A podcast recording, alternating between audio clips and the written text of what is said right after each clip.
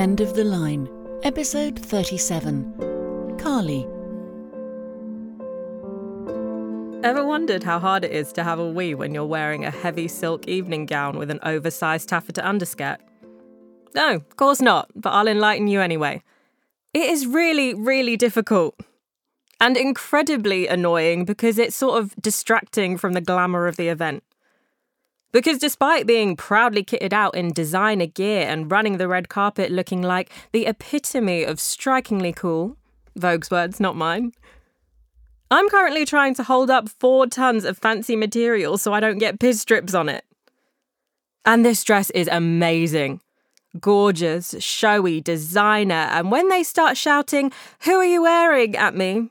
Do you know what I replied with? Sweet fuck all.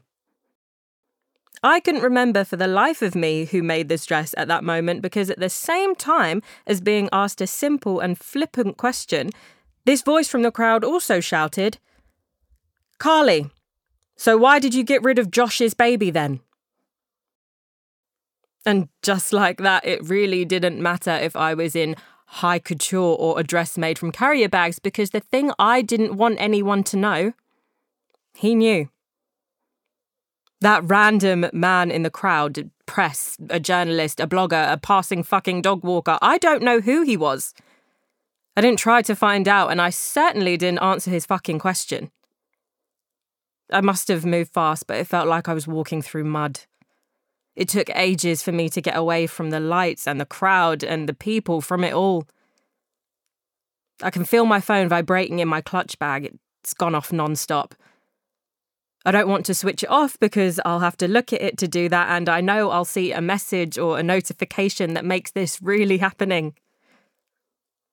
I did need a wee, but this cubicle has saved me. Just for a short while, I know. But locking the door, shutting the world out, maybe just hiding from that one man. I don't know him, but he knew the most personal and painful thing about me. And I have to face up to the fact that getting piss strips on this frock isn't really my main concern. I do. I live my life very much in the public eye. Fame is hard, but I'll never ask for sympathy there because the rewards are plenty. I'm famous and the world knows a lot about me. But it's mostly an edited version of me. A pre prepared, prepped and ready, stylized me. What he knows? That's me. Raw and heartbroken and regretting that I let someone treat me that way. That it ended with me having to do something I never thought I'd have to do. Something I thought women only did because they were silly teenagers that hadn't been careful enough. Or if something truly horrendous had happened to you not something I'd ever have to do. Because with the right person, I'd do it. I'd play a mother in real life, I'd be a mother. But not for him. Never for him. I didn't want him to ever know what I'd done. It was my decision. And someone I called a friend has taken that decision away from me for a cash reward. The price of fame. Simple as that. My decision will now be for all to judge, and they will. You think people won't be that nasty? That cruel, that fucking opinionated about someone they don't know? Oh, they will. So I'll stay in this cubicle a little bit longer. Until I'm ready to face the questions from those who know me, those who work for me, those who love me, those who love an idea of me, those who feel it's their right to know the answers is fucking not.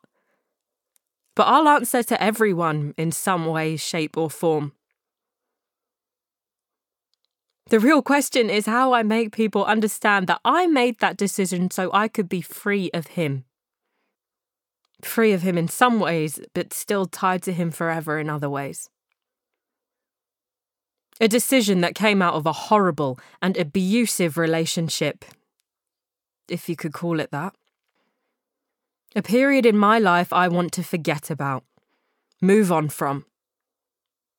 I wanted to keep it private because those who love me will be upset I didn't ask them for help and support. But those people will also not understand why I let someone, something like that into my life. My charmed, exciting, glamorous life. How could I be so stupid? All the good characters I've ever played have made mistakes. That's what made them good characters.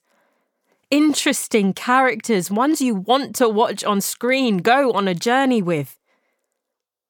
When I finally leave this bloody toilet cubicle, I'll start a new journey. And I hope the right people come with me.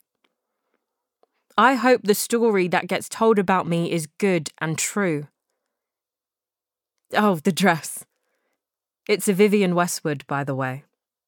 And for a short while, and before some prick upset me, I felt like I had a sense of control over myself, and my body, and my life, and I think I won't let myself forget that feeling. You say this is the end of the line. Didn't you know? Carly was played by Evan Walker. The episode was written by Helen Cattle and directed by Mark Heywood.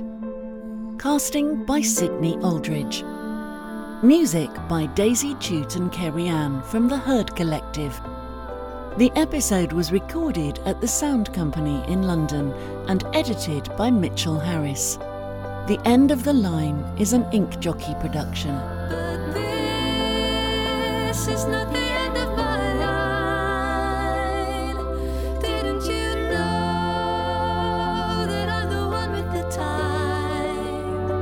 It's not the end of the